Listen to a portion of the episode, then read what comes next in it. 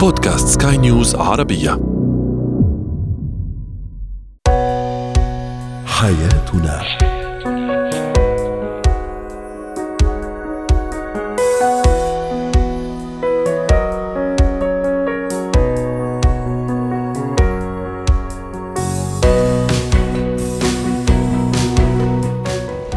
مستمعينا الكرام أهلا بكم معنا إلى حياتنا فضاؤكم اليومي الذي يعنى بشؤون الأسرة وباقي الشؤون الحياتية الأخرى التي يمكنكم الاستماع إليها عبر منصة سكاي نيوز dot com slash podcast وباقي منصات سكاي نيوز العربيه الأخرى معي أنا أمان شابه.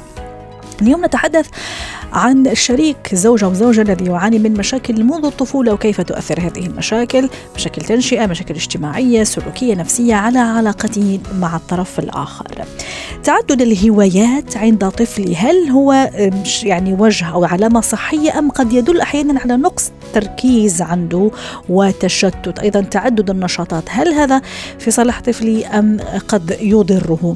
وأخيرا نفتح اليوم في قضية رأي عام قضية جدا خطيرة وشائكة يتعلق الأمر بالاتجار بالأطفال حديثي الولادة هذه الجريمة المكتملة الأركان جريمة أخلاقية واجتماعية.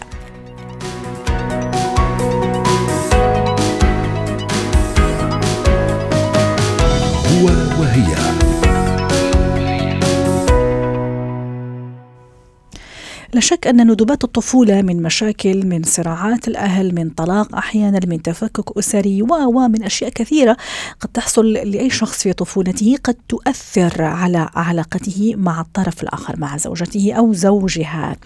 للحديث عن هذا الموضوع رحبوا معي بدكتورة ريما بجاني الاستشارية النفسية ضيفتي العزيزة من بيروت. دكتورة ريما لما أتعرف على زوجي المستقبلي أو زوجتي المستقبلية تشوفي أنه ضروري أبحث شوي في الطفولة أسأل كذا أسئلة ممكن قد تكون مدخل أو تعطيني ملمح على شخصيته ممكن تكون عنده بعض الأزمات اللي ورثها أو اللي تبعته من الطفولة. صحيح. أول شيء مرحبا للجميع. وسهلا. أه تجاوب على هذا السؤال رح نقسمها هي بتنقطهم كثير بس رح بلش لك سريعا. أول شيء أكيد طفولتنا ما, ما في شك إنه بتأثر كثير كثير على حياتنا. وهون النقطة الأساسية فيها تأثر علينا بطريقة مباشرة يعني واضحة لنا وفيها بطريقة غير مباشرة وهون رح أرجع لك لفريد بيحكي عن الإنكونسيون. يعني نحن اليوم اللاوعي. خزان إذا في حتى بالإطار اللاوعي اللي هو خزان شو شو بعني باللاوعي؟ اللي هو خزان معبى بمشاكل حملتها معي وأنا مش عارف إنه موجودة. إذا بدك هون المشكلة الأساسية. لأنه اليوم إذا بروح على الطرف الأول هو عارف مثلا إن كان طلاق أو حتى بتعرفي أما رح أروح معك على الأمور رح نعتبرها نحن أبلغ فيها تاثر حتى طريقة التعامل طريقة طريقة طريقة شو ما ما سمعنا لأنه الصوت شوي تقطع. نعم كنت عم بقول إنه حتى أمل رح روح على الأمور الأهين. يعني مش طلاق مش مشاكل صارت بالعائله يمكن طريقة تربية آه. كلمات استعملت وقطعت الولد ما انتبه لها ومفاهيم غرست أيضا في هذا الطفل وكبر وصار زوج أو كبرت صارت زوجة وتتعامل بناء على هذا المفاهيم صح؟ 100% 100% طب مثل شو؟ خلي نحكي مثلا على هذه المفاهيم ريما دكتورة ريما عفوا وخلي نحكي كمان شو ممكن الأسئلة اللي ممكن أسألها لزوجي المستقبلي مثل ما قلت أو زوجتي المستقبلية وحتى يمكن الآن إحنا مع بعض لكن عم لاحظ بعض الأشياء ممكن قد اساعده وبالتالي قد أنقذ أسرتي أو أساعدها. شوفي اليوم النقطة الأساسية أمل إنه أكيد الزوج والزوجة يكونوا منتبهين إذا في بعض التصرفات يلي عم تأذي هلأ بالعائلة، خلينا نقلبها بالقلب، اتفقنا؟ لأنه صراحة قد ما أعمل انفستيجيشن وتحقيق ما رح أقدر أوصل على القد للأمور لأنه في يكون هو مش عارفها من وين جاي. فإذا أنا اليوم رح أروح معك بال... بال... بال... بالطريقة العكسية، يعني بشوف تصرفاته وين، بدي يكون عندي وعي كثير كبير وساعده إنه هو يكتشف من وين معقول جايين، هلأ بإطار الهين في يساعد؟ يمكن هو كيف عم يتصرف مع أولاده؟ أو كيف عم يحكيها؟ أو كيف عم يتصرف مع حاله هون قد ما بدك بعطيك اكزامبلز وفي أوقات يعني ينتبه له في أوقات ما ينتبه هون أكيد بدي وجهه لمساعدة. لأنه النقطة اللي عم خبرك عنها أمل أنا اليوم اللاوعي اللي عندي اياه هيدا خزان في اثر علي بكل شيء في عن جد يمكن حتى أولادي يطلعوا انأذوا هن كمان. لأنه أنا ما عم بعرف صح. معهم يعني اليوم بدك صح وتصير هالحلقة المفرغة وكرة الثلج تكبر بجيل بعد جيل. لأنه ما ابتلعنا المشكل هذا من جذوره صحيح؟ 100% 100% مشان هيك اليوم نحن بدنا نكون عم نساعد هون قد إيه الوعي بده يكون بالعلاقة الزوجية عن جد. لأنه أمل قد ما خبرك قد إيه بيكون في أمور صغيرة كلمات صغيرة آه، تصرفات صغيرة اللي بتيجي بتصير تأثر على إذا بدك حياتنا. هون كنت عم أقول إنه السيف ذو حدين بمعنى هو الزلمة أو هي المرأة مش عارفة حالها شو عم تتصرف. هيدي بعدنا عم نقول بالحد الأدنى.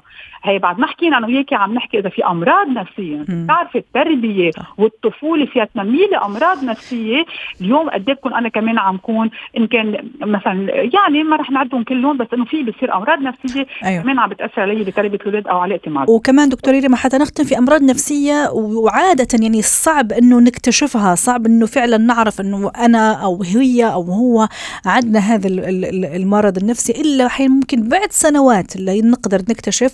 طبعا أكيد المختص راح يكتشفها بس ممكن أنا عم ما أعرف جاهله بالموضوع ما عندي وعي يعني بي يعني بي يعني يتضح لي إنه شيء لكن في الحقيقة شيء آخر. يعني الفكرة إنه الأمراض النفسية صعب جدا أحيانا إنه نشخصها. قد يبدو شيء لكن في الحقيقة شيء آخر تماما. شكرا لك دكتورة ريما على هذا المشاركة.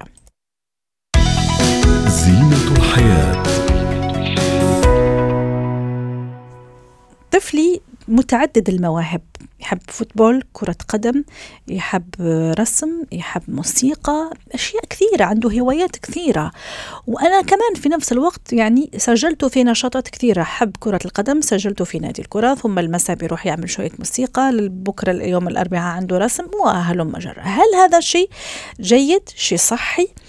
أم لا قد يدل أنه ممكن هذا التعدد الهوايات قد يخفي وراءه تشتت أو نقص انتباه أو عدم تركيز خلينا نقول رحبوا معي بالأستاذة همسة يونس الخبيرة النفسية والتربوية هل ممكن تعدد المواهب عند طفلي قد يحمل جانب سلبي ولا دائما شيء إيجابي وكويس لازم أشجعه عليه؟ المهم إنه يقدر هذا الأمر. يعني لما نعطيه مساحة لممارسه أكثر من من هواية يكون في التزام ومسؤولية. لا تكون لمجرد فقط آه، إنه أنا حصلت على كذا وكذا وكذا. يعني أنا شخصيا من الناس اللي حرصت على إنه أبنائي يمارسوا أكثر من هواية.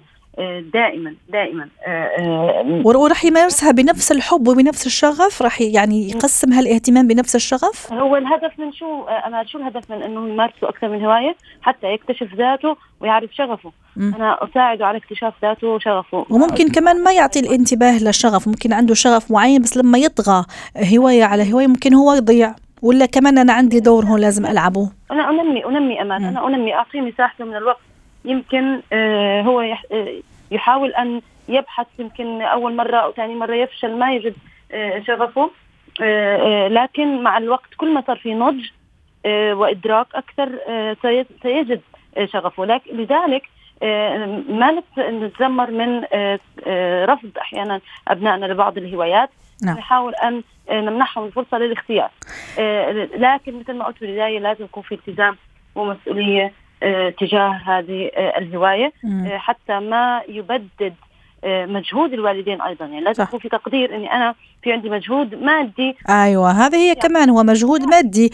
وعلى ذكر المجهود المادي حين ممكن قد ما أقول دائما أحيانا قد يكون نوع من أنواع البرستيج. أنا صديقتي مسجلة ابنها على أو بنتها على باليه أيه ليش لا؟ الباليه كمان عنده كذا صورة مجتمعية معينة على موسيقى على رسم. فكمان المسؤولية أتصور يتحملها الأهل وما نجبرهم كمان ما نجبر أطفالنا على هوايات هم ما بيحبوها أو ما حاسين إنه ممكن يعطوا فيها. بس ولأني أنا أمال مثلا أحب موسيقى. يلا خلي أسجل مثلا ابني أو بنتي في موسيقى. إيه، هاي انت قلتيها إنه أنا ما ما أفرض على أبنائي. نعم. لكن هذا أيضا أيضا يعود لثقافة الأهل. يعني أحيانا يكونوا الأولاد ضحية ل آه، مثل ما تفضلتي ثقافة البرستيج وإنه أنا مثلا ممكن تكون في غيرة. ليش ابن فلان أو ابن فلانة بيمارس الهواية الفلانية؟ طب تعال ويبدا الضغط على الطفل ولكن صدقيني مهما ضغطوا عليه بيوصل لمرحلة من الأمر اللي حيقول لهم لا ويقف في وجههم ويرفض هذا التدخل آه، في توجيه آه، آه، توجيه الطفل نحو اختياراته. لكن تخيلي لما يستمر الضغط حتى لما يرفض الطفل ويصبح هناك يعني قمع لهواياته. فتخيلي من بداية من الهواية فإذا هو لن يستطيع أن يتخذ قرارات أكبر. آه، لاحقا في حياته صحيح.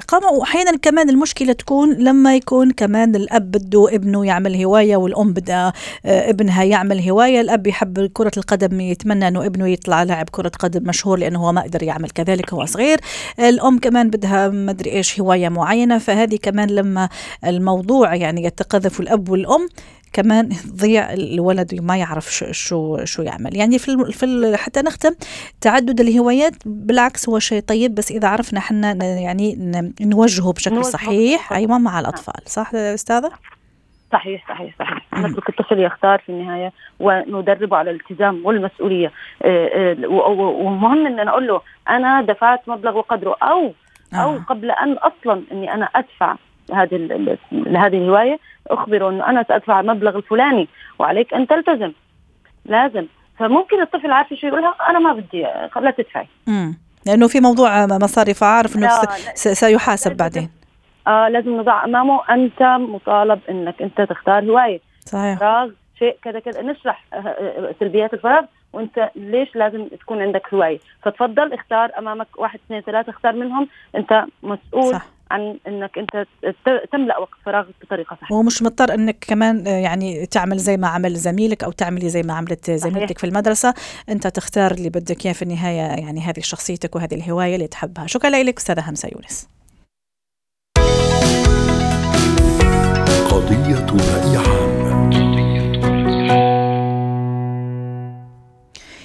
نفتح ملف جدا مهم شائك وخطير في نفس الوقت يتعلق الأمر بالتجار بالأطفال حديثي الولادة أه، في أه، في اعتقال أه، عدد من الأشخاص في هذا الأسبوع في السلطات المغربية القتل القبض على عدد من الأشخاص بتهمة التجار بالأطفال حديثي الولادة. طبعا هي جريمة مكتملة الأركان جريمة أخلاقية مجتمعية سلوكية يعني جريمة في الحقيقة خطيرة جدا. حاول اليوم نقلب زواياها خاصة النفسية والمجتمعية تأثيرها على المجتمع مع دكتور محسن بن زكور أستاذ علم النفس الاجتماعي ضيفي العزيز من الرباط. أهلا وسهلا دكتور محسن. اليوم إحنا ما نقوم بدور المحقق ودور الشرطة لأنه هذا القضية أكيد عندها ناس مختصين راح يحاولوا يبحثوا ويفكوا خيوطها والمجرمين ينالوا عقابهم.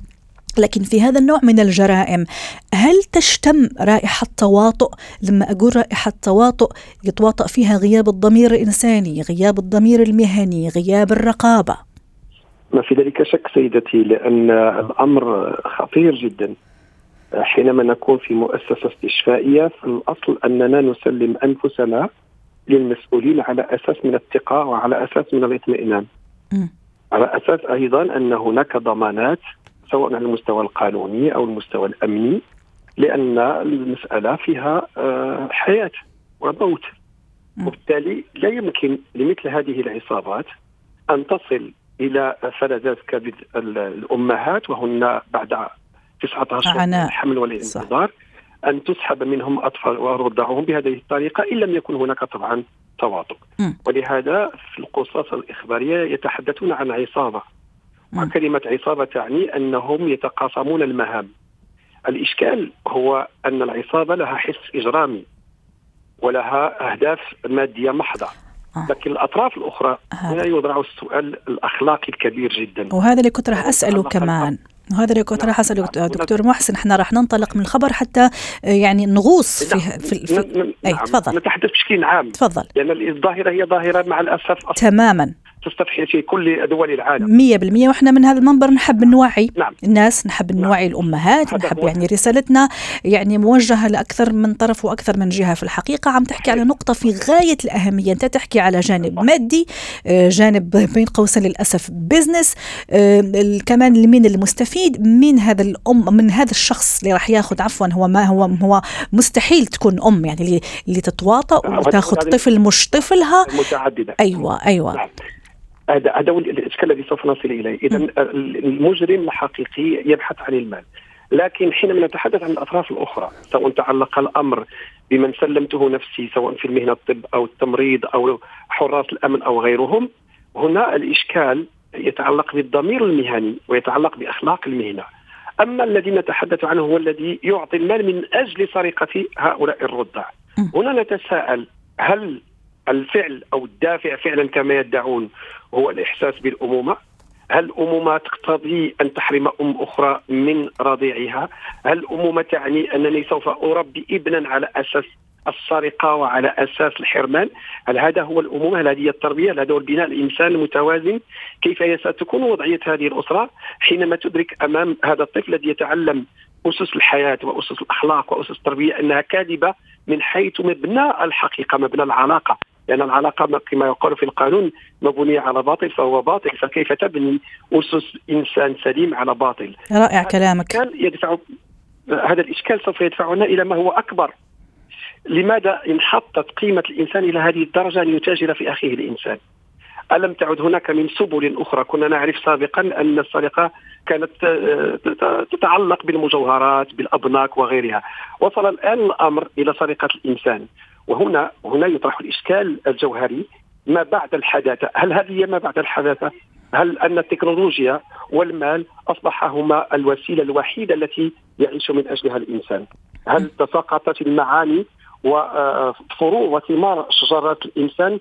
إلى أن تصل إلى هذه الدناءة في العلاقات الإنسانية. وأنا أتساءل كمان وممكن حضرتك كمان تتساءل كخبير في علم الاجتماعي نعم. وممكن حتى المستمعين اللي عم يسمعونا هذا الأم السارقة ما ما راحش أقول أم أنا آسفة هذا هذا هذا هذا الشخص اللي سرق.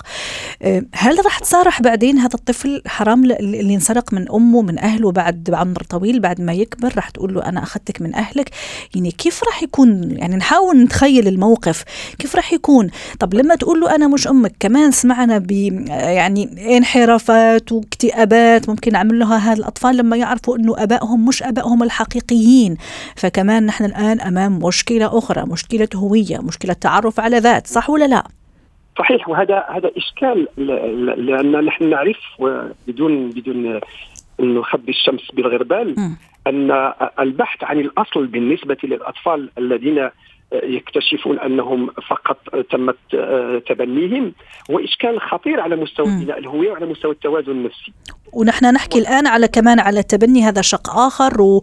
وأكيد عنده قنوات وعنده طرق أخرى رسمية وأوراق بس نحن نحكي على سرقة. عن ش...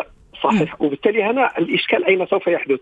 هو أن الصراع سوف يعاش داخل هذه الأسرة على أساس إخفاء الحقيقة. مم. ونحن ندرك بأن الحقيقة تسطع يوما ما سوف تسطع سوف تظهر. صحيح. فهنا سوف يكون الإشكال مضاعف أي أن هذا الشخص عوض أن آه، ينهار ينهار نفسيا. سوف يتحول إلى مجرم. لأن لن يطيق نفسه لن يطيق أصله لن يطيق الطريقة التي اكتشف بها هويته وانتماءه وبالتالي كل ما كان من الماضي فهو كاذب في كذب فكيف يمكن أن نبني حقيقة إنسان على كذب؟ كيف يمكن أن نبني حقيقة إنسان على سرقة وأن ننتظر منه أن يكون متوازن نفسيا وقادر على مواجهة صعاب الحياة ومواجهة الذات ومواجهة الآخر. بالتالي نحن نخرب المجتمع ليس على فقط المستوى الاقتصادي ولا على مستوى الثقة بل نخرب المجتمع لأننا نبني اشخاصا مهتزين قبل أن يأخذوا قرار المجيء إلى الحياة. هذه آه، آه، المسألة وهذه المعضلة. آه، لن تجد أي دولة كيفما كانت الطبيعة تتساهل أيوة. في هذا الأمر. هذا اللي كنت راح أسأله دكتور محسن. أكيد حضرتك يعني أنت مختص في هالمجال إلا ما في ورش توعوية إلا ما تحكي إلا ما يعني تكون في منتديات. نعم. نحن كمان كإعلام في كل, في كل ما يظهر هيك قضية لازم نروح على طول نفتحها حتى نناقش نوعي الناس لكن رغم هذا للأسف عم تحدث بين فترة أخرى مرة نسمع في هذه الدولة مرة في تلك. يعني يعني شو لازم نعمل حتى هؤلاء؟ يعني يرتدعون خلص يوقفوا على مثل هذا النوع من السرقات اللي زي ما تفضلت يعني أقل ما يقال عنها أنه فعل دنيء مشين. طبعا سيدتي آه، هناك ما هو آه، تقني محض على مستوى المستشفيات أي أن تكون هناك الصرامة المطلقة في مراقبة آه، ما نسميه هذه المستشفيات المتخصصة في التوليد وليس فقط هي بل كل ما يمكن أن يشكل حتى طريقة الأعضاء وغيرها معنى على المستوى التقني لابد من تشديد الحراسه على هذا المستوى. المستوى الثاني وهو في بناء الإنسان. أيوه جدلا أن المسألة لا تتعلق كما صح. يدعي البعض بالفقر حتى آه، نبرر السرقة بأنها وضعية اقتصادية معتزة وسوء توزيع الثروة، بل المسألة تتعلق بدافع إنساني الذي هو الأمومة والأبوة، فكيف يمكن أن تسرق الأمومة والأبوة؟ الاشكال الخطير فبناء الإنسان هنا. يقتضي منا أن نعيد النظر في آه، ما نسميه في معضلة اليوم معضلة وسائل التواصل الاجتماعي الغاية تبرر الوسيلة. أصبح قاعدة مع الأسف منتشرة في كل المستويات وفي كل الطبقات الاجتماعية بل حتى المستويات الثقافية. فأصبح الكل يبرر وصول الغاية بالوسيله الممكنة كانت مال أو كانت تشهير أو كانت آه، السرقه أو غيرها من هذه فإذا هنا المعضلة أصبحت تسائلنا هل الانسان وهذا ما بدأت به سابقا هل الانسان آه، لم تعد تهمه إنسانيته؟ آه، هل الإنسان تنازل عن أخلاقه؟ لأن ولو حرصنا على المستوى الأمني ولو حرصنا على مستوى التحسيس والتوعية يبقى الإشكال في الإنسان نفسه. هل هذا الإنسان تنازل عن إنسانيته؟ هل أدرك بشاعة السلوك الذي يقوم به؟ لأن الأمر يتعلق بإنسان تهويه قضية تبني طفل وتربيه الطفل بمعنى الغاية ثانية ولكن الوسيلة طبعا منحطة ومرفوضة وإجرامية، فكيف يمكن للإنسان أن يجمع بين النقيضين؟ وهذا أمر خطير جدا وهو الذي أقول بأن من تبعات هذه الحداثة أو ما بعد الحداثة أن الإنسان أصبح يقبل بالشيء والنقيضه أصبح آه، يستهين بكل ما يشكل آه، آه، النبل الإنساني والأخلاق الإنسانية. لأن سيدي سيداتي ما الذي يجعل الإنسان يطمئن لأخيه؟ الإنسان ليس القانون ليس الشرطه بل تلك الثقة. وتلك الأخلاق وتلك المبادئ التي تجعلني أطمئن وأخرج إلى الشارع وأنا مطمئن واذهب إلى العمل وأنا مطمئن واذهب إلى المستشفى وأنا مطمئن. صح. وكمان هذا الاطمئنان حتى نختم مع حضرتك دكتور محسن، هل الاطمئنان عفوا كمان لا يأتي إلا كمان بتكافلنا بتعاضدنا لأنه أنا كأمال ما صار معي هالمشكل خلص ما يهمني. ممكن يصير مع حدا ثاني ما دام ما صار معي خلاص أنا ما عندي مشكلة. ففكرة إنه كمان هذا الوعي الجمعي ويكون دائما يعني قلوبنا مع بعض وقلبنا مع بعض بعض ومتحدين دائما دائما لفعل الخير والحب الخير. هذه كمان راح يخلينا نتفادى هذا النوع نعم. من المشاكل والجرائم. حتى نختم معك في أقل من عشر ثواني. صحيح لأن القضية التبليغ أيضا. آه صح. إلى التبليغ وحماية ذلك الرضيع حماية تلك الأم وحماية تلك الأسرة. وهو تفضلت سيدتي وتحدثت عنه بالتضامن. فالتضامن لا يكون على مستوى العطاء المادي ولكن أيضا يكون بالافعال التي آه، تبرز شهامة الإنسان صح. وتبرز المواقف واضح. واضح واضح. التي تحمي الآخر. شكرا لك دكتور محسن مزكور أستاذ علم النفس الاجتماعي ضيفي من الرباط. ختام حلقة اليوم من حياتنا. شكرا لكم وإلى اللقاء.